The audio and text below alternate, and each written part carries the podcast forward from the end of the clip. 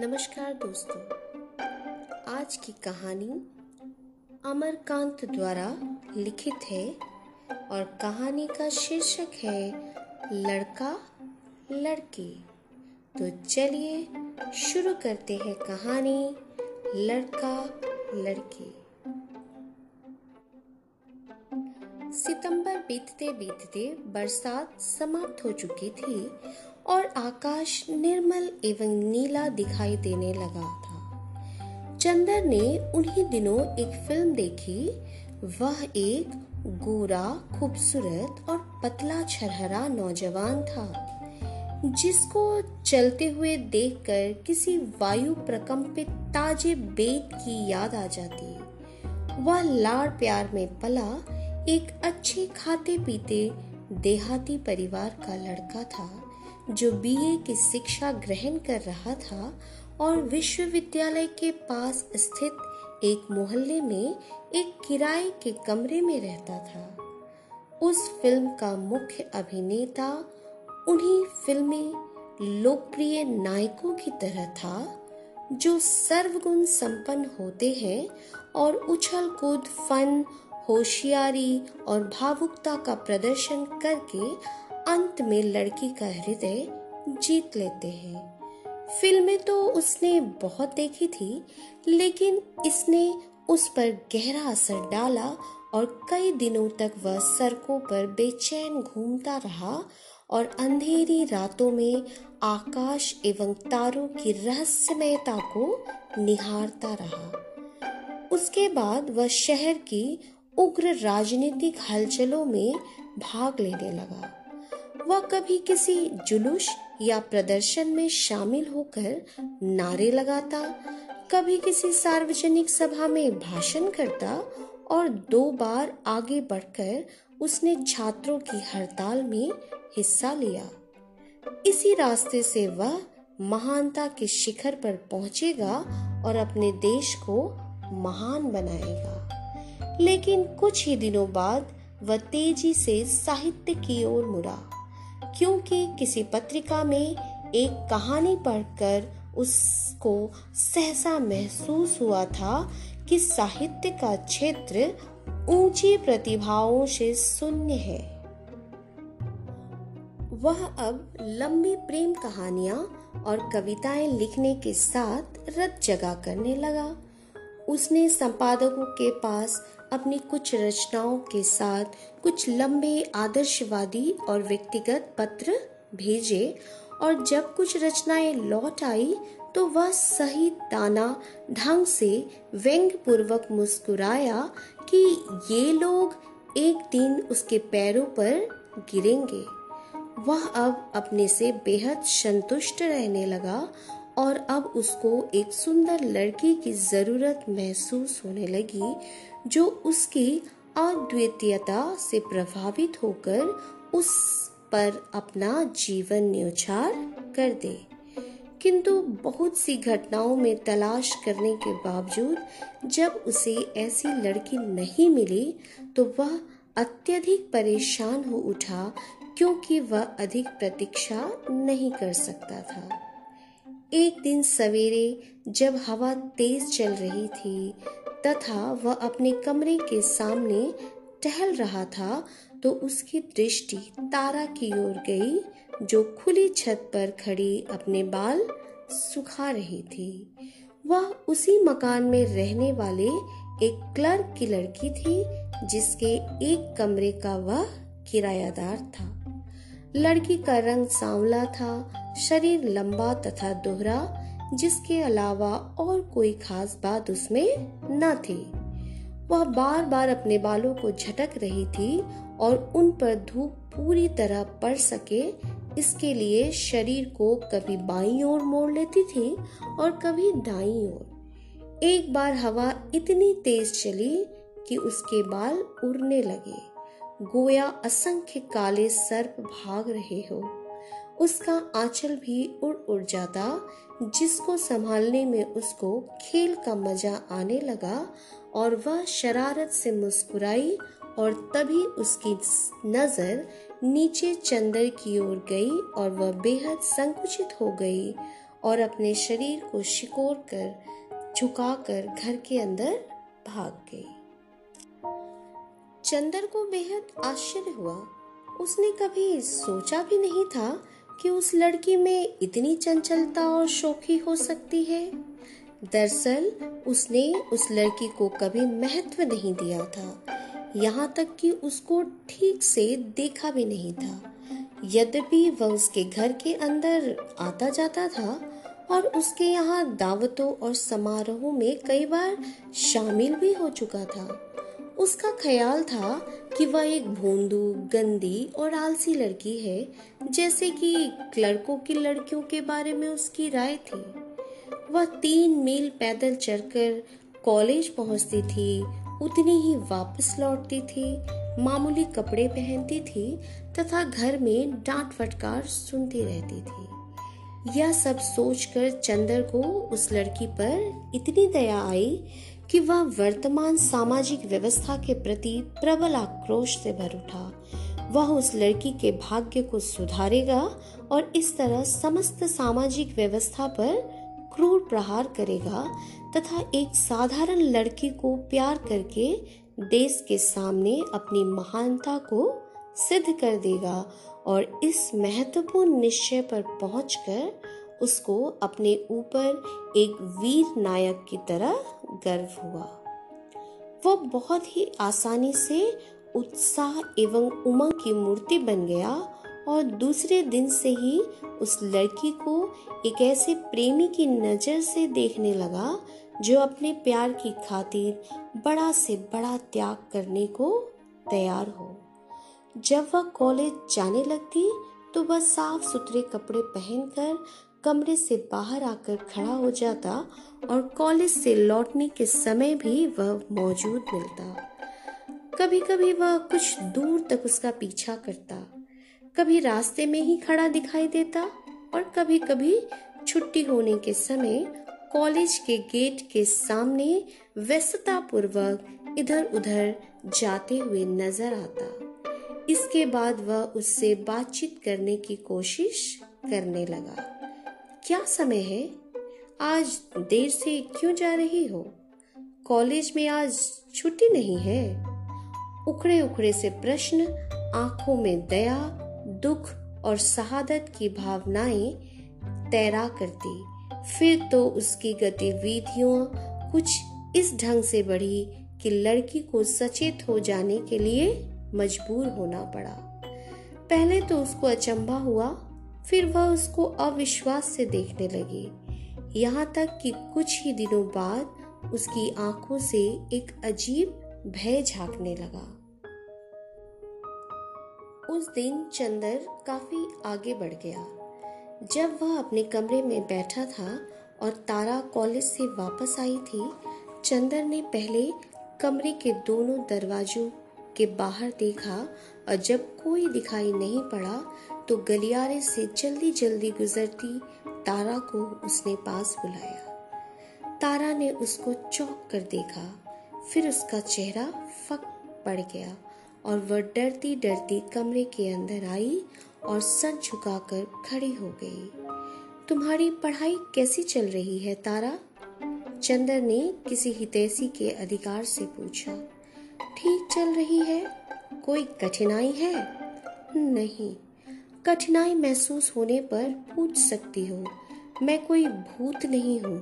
बस यही समझ लो कि मैं तुम्हारा कोई नुकसान नहीं देख सकता। तारा का सर झुका का झुका रहा। चंदर ने उठकर कमरे में दो बार चहलकदमी की। फिर वह तारा के एकदम निकट आकर बोला, तारा, तुमको डरना नहीं चाहिए। अपने को हीन नहीं समझना चाहिए। तुम में बहुत सी अच्छाइयाँ हैं। डरने की क्या ज़रूरत है? उसकी बातों का तारा पर न जाने कैसा असर हुआ कि उसका चेहरा रुदन की हल्की लकीरों में खो गया और वह अचानक छटक कर कमरे के बाहर निकल गए तारा ने जल्दी से किताबें रखी और एकांत कमरे में बैठकर चुपचाप आँखें पोछने लगी वह सचमुच अपने को बहुत छोटा महसूस करने लगी। गोया किसी ने संकेत करके यह बता दिया हो कि उसका स्थान कहाँ है। वह अपने माँ बाप की प्रथम भूख प्यास की लड़की थी और उसको कभी बहुत लाड़ प्यार भी मिला था। उसके दिमाग बहुत अच्छा था और अपने इम्तहान बहुत अच्छे नंबरों से पास करती रहती थी। लेकिन धीरे धीरे उसके परिवार की संख्या बढ़ती गई और बाज़ार में ज़रूरी सामान की कीमतें चढ़ती गई और उसके परिवार पर काली छाया मंडराने लगी।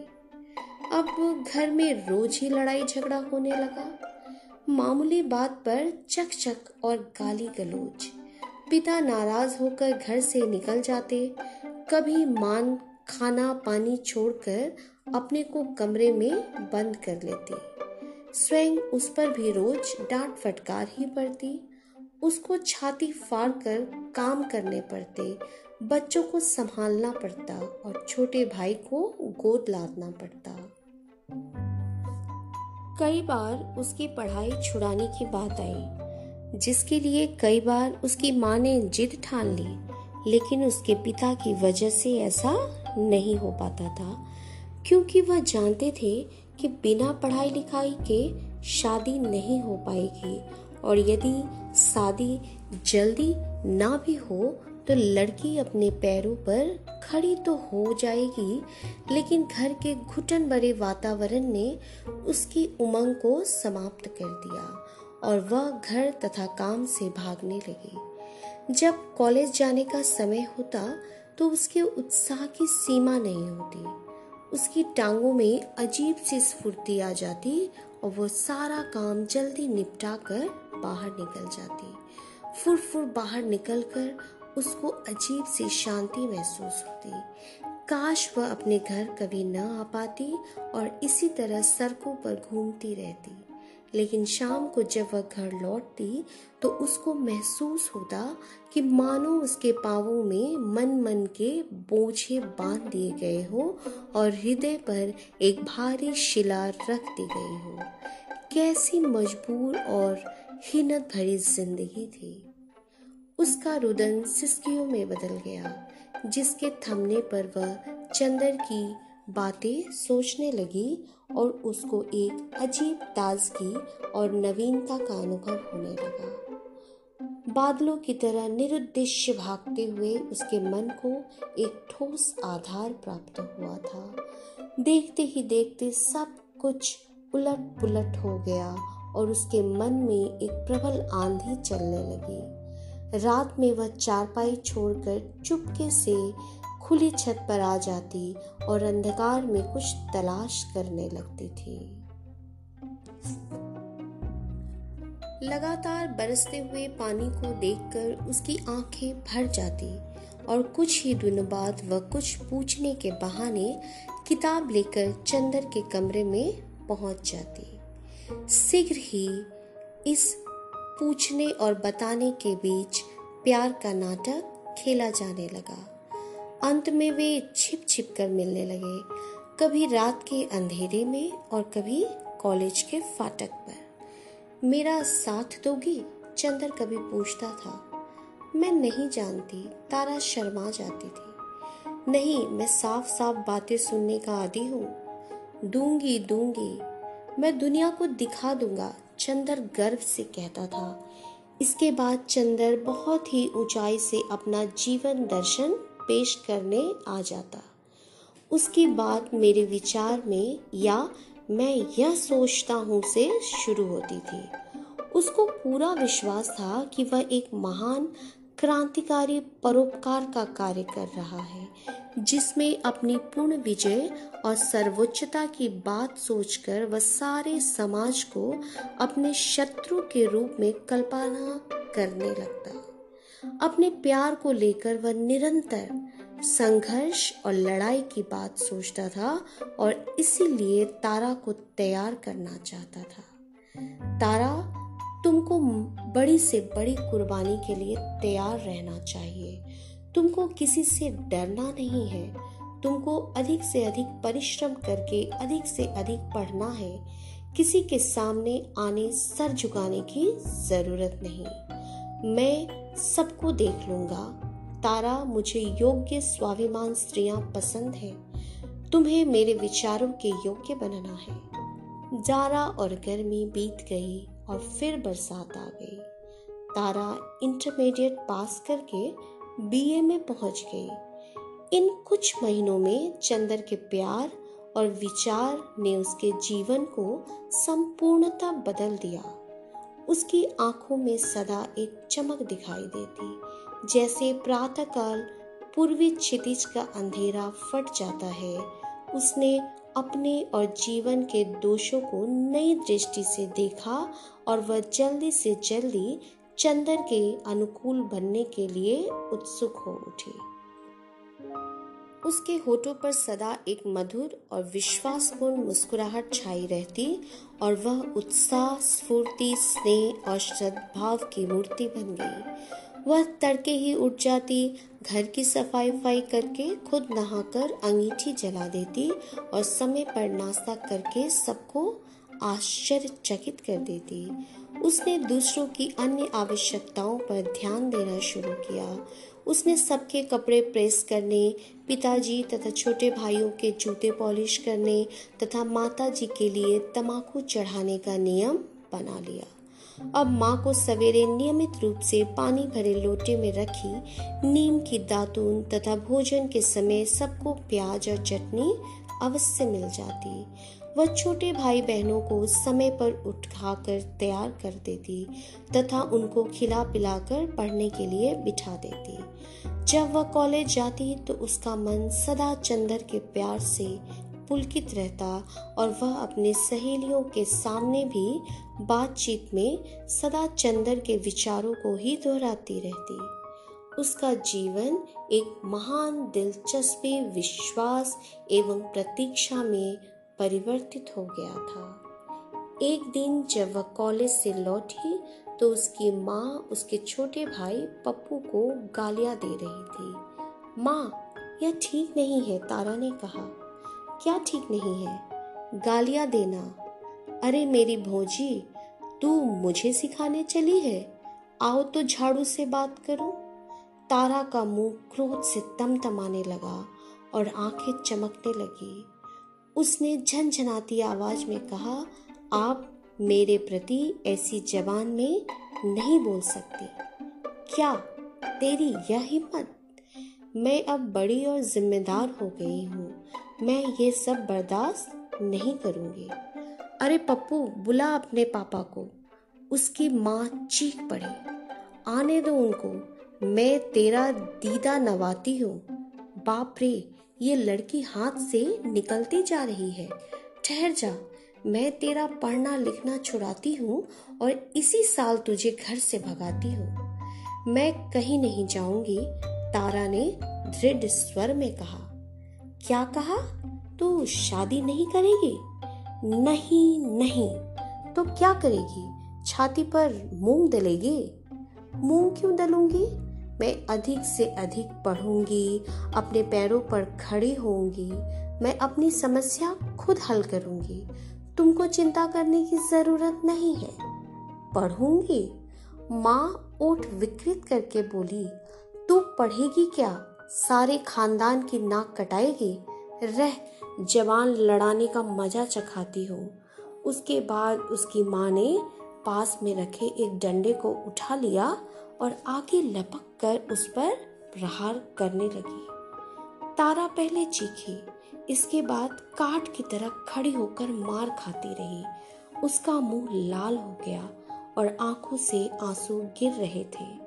आंसुओं से भीगे हुए ओठों में वह बुदबुदाई मार कर तुम मेरी जान ले सकती हो, लेकिन मेरे विचारों को बदल नहीं सकती। तारा ने भोजन त्याग दिया। वह पहले की तरह ही सब काम करती रही, लेकिन अन्य को हाथ न लगाती। पहले तो मान जीत में कुछ नहीं बोली, लेकिन जब दो दिन बीत गए तो माथा ठनका। इसको पता नहीं इधर क्या हो गया है। कहीं सचमुच जान ना दे दे। इसके लक्षण इधर समझ में नहीं आते। देर तक बनाव श्रृंगार करते रहती है। बातें भी बुज़ुर्ग की तरह करती है। लड़की को यह सब शोभा नहीं देता। इज़्ज़त आबरू के साथ दिन कट जाए, यही बहुत है। उसने अब पति से सारी बातें कह देना उचित समझा और कहकर स्वयं रोने लगी। पति ने अपने पत्नी को बहुत फटकारा। फिर वह तारा के पास जाकर बैठ गई। उन्होंने साफ़ साफ़ बात करना उचित समझा। प्रश्न पर प्रश्न। तारा पहले हिचकिचाई, लेकिन पिता ने कहा कि वह पढ़ी लिखी लड़की है, वह उससे साफ़ साफ़ बातें सुनना चाहते हैं। पिता के स्वर में अपार सहानुभूति थी। तारा अपने को रोक न सकी। उसने सब कुछ बता दिया और उसकी हिचकियाँ बंद गई। पिता का चेहरा गंभीर हो गया और वह वहाँ से उठ आए। वह टहलने लगे, चुपचाप। कभी वह लड़की इतनी, कितनी छोटी थी और आज बड़ी होकर ऐसी बातें कर रही है? जमाना कितना बदल गया है। क्या ऐसा हो सकता है? काश ऐसा हो सकता। विभिन्न जातियों के बीच आज शादियाँ होने लगी है। इसमें क्या खास बात है? फिर वह तिलक दहेज से बच जाएँगे, जिसके लिए कर्ज के अलावा कोई और चारा नहीं है। लड़का बुरा नहीं है। वह देर तक सोचते रहे, फिर भी किसी निश्चय पर नहीं पहुँच पाए, क्योंकि तर्क एवं सच्चाई के सहारे जब वह दो कदम आगे बढ़ते थे, पुराने संस्कार उनके कदम को पीछे खींच लेते थे। रात में देर तक पति पत्नी खुसुर फुसुर करते रहे। बीच में पत्नी रोई, चिल्लाई, फिर पति देर तक समझाते रहे। स्पष्ट, दृढ़ आवाज़। तर्क संगत बातें, नए जमाने के विचारों को स्वीकार करने की दलीलें। पत्नी का विरोध मंद पड़ने लगा। फिर पता नहीं कब से कब सब कुछ खामोशी में खो गया। तारा सारी बातें छिपकर सुन रही थी। जब वे सो गए तो चुपके से पैर दबाकर निकली। खुशी के मारे उसकी देह थर थर आ रही थी। चंदर को वह कब यह सब सुनाएगी? चारों ओर घना अंधेरा कुंडली मार कर बैठा हुआ था। हवा गुमसुम थी, जैसे किसी षड्यंत्र में लीन हो। चंदर अभी सोया नहीं था। खटखटाहट सुनते ही दरवाज़ा खोल दिया और हाथ बढ़ाकर तारा को अपने पास खींच लिया। मैं आज बहुत खुश हूँ, तारा ने मुस्कुराकर कहा। उसकी आँखें प्यार से चमक रही थी। क्या बात है? चंदर ने लापरवाही से पूछा। मिठाई खिलानी पड़ेगी? ज़रूर। अब बताओ। पिताजी राज़ी हो गए हैं। राज़ी हो गए हैं? क्या मतलब? चंद्र कुछ समझ नहीं पाया था। तारा ने विस्तार से सब बात सुनाई। उसके स्वर में उमंग की तेज़ी और चमक थी। चंदर का चेहरा सहसा फक पड़ गया। उसने अपने को आलिंगन से मुक्त कर लिया और खिड़की के बाहर अंधेरे में देखने लगा। शादी? वह अपने को महान समझता था और उसकी कल्पना थी कि उसका प्यार महान संघर्ष, महान तूफ़ान और महान कुर्बानी के दौर से गुजरेगा। उसके प्यार की ऐसी साधारण परिणति होगी, ऐसा उसने सोचा भी ना था। उसका मुँह देखते ही देखते कठोर हो गया। क्या बात है? तारा डर गई। यह धोखा है? उसने घृणा से मुँह बिशकाते हुए कहा। क्या धोखा है? तुम धोखेबाज हो। तुमने शुरू से आखिर तक मेरे साथ धोखा किया है। क्या धोखा किया है आप बताते क्यों नहीं? तारा ने रुआ से स्वर में कहा। हाँ किया है। इसी के लिए तुम मेरे पीछे पड़ी हुई थी। पर मैं आज समझ गया कि तुम जीवन में कुछ नहीं कर सकती। तुमसे कोई बड़ा काम नहीं हो सकता। बड़ा काम और कैसे हो सकता है? तारा का चेहरा अपमान से तमतमाने लगा। बड़े काम करने के बड़े तरीके होते हैं। उसके लिए बड़े संघर्ष से गुजरना पड़ता है। तुम उसके काबिल नहीं हो। मैं अब समझ गई, तारा के स्वर में तीखापन था। क्या समझ गई? आप मुझे प्यार नहीं करते, आप प्यार कर ही नहीं सकते। क्या मतलब? चंदर चौक पड़ा। मतलब स्पष्ट है, प्यार की चरम परिणति है। शादी, इसी मंजिल तक पहुँचने के लिए संघर्ष और कुर्बानियाँ दी जाती है। लेकिन अब यह मंजिल प्राप्त हो जाती है तो आपको खुशी नहीं होती। इसका अर्थ है कि आपके संघर्ष की बातें जिम्मेदारियों से बचने और स्वार्थ को छिपाने का बहाना है। मैंने तो जीवन के आरंभ से ही संघर्ष किया है। आपने क्या किया? आप भूख जानते हैं? आपको गरीबी, जलालत, घुटन, ऊब, निराशा का पता है? साफ़ तो यह है कि आपको एक नारी दे की ज़रूरत है और ज़रूरत है अपने अहंकार की तृप्ति की। तुम वाहियात पक रही हो। चंदर ने घूर कर कठोर स्वर में कहा हाँ वाहियात बक रही हूँ। तारा और भी तीखी आवाज़ में बोली, लेकिन आज आपको सब कुछ सुनना पड़ेगा। मैं आपको कितना प्यार करती हूँ, ये नहीं बता सकती। लेकिन आज आपकी भी गलत बातों को मैं बर्दाश्त नहीं कर सकती। आपका भी ऐसा ही कहना है। आपके लिए तो मैं बड़ा से बड़ा त्याग करने को तैयार थी, लेकिन इधर मैंने ये महसूस करना शुरू कर दिया कि आप केवल अपनी बातों को महत्व देते हैं, दूसरों की भावनाओं की आपकी कतई परवाह नहीं। कितनी बार मेरी इच्छा हुई कि आपसे अपने मन की बातें कहूँ, अपने दुख, सुख की, अपनी कल्पनाओं की, भविष्य की। कई बार मैं कोई अच्छी किताब पढ़कर आती और उसके बारे में आपसे बात करना चाहती थी, लेकिन आप मेरी हर बात को काट कर अपनी बातें शुरू कर देते। वही उपदेश, वही छात्र आंदोलन के अनुभव, आपको दो ही बातों से मतलब है। एक मेरी देह से और दूसरे मुझे उपदेश देने से। मैं मेहनत करूँ, मैं कुर्बानी देने को तैयार हो जाऊँ। आप क्या करोगे? आप क्या मेहनत करते हैं? बात तो यह है कि आप सदा हवा में उड़ते रहना चाहते हैं। और आज जब ज़मीन पर उतरने का मौका आया है, त्याग करने का समय आया है तो आप जान बचाना चाहते हैं। इसलिए आप नाराज़ हैं।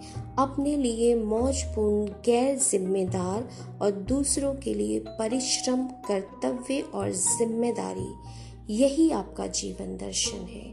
पर मैं आपसे ये पूछती हूँ कि आपने मेरा जीवन क्यों बर्बाद किया?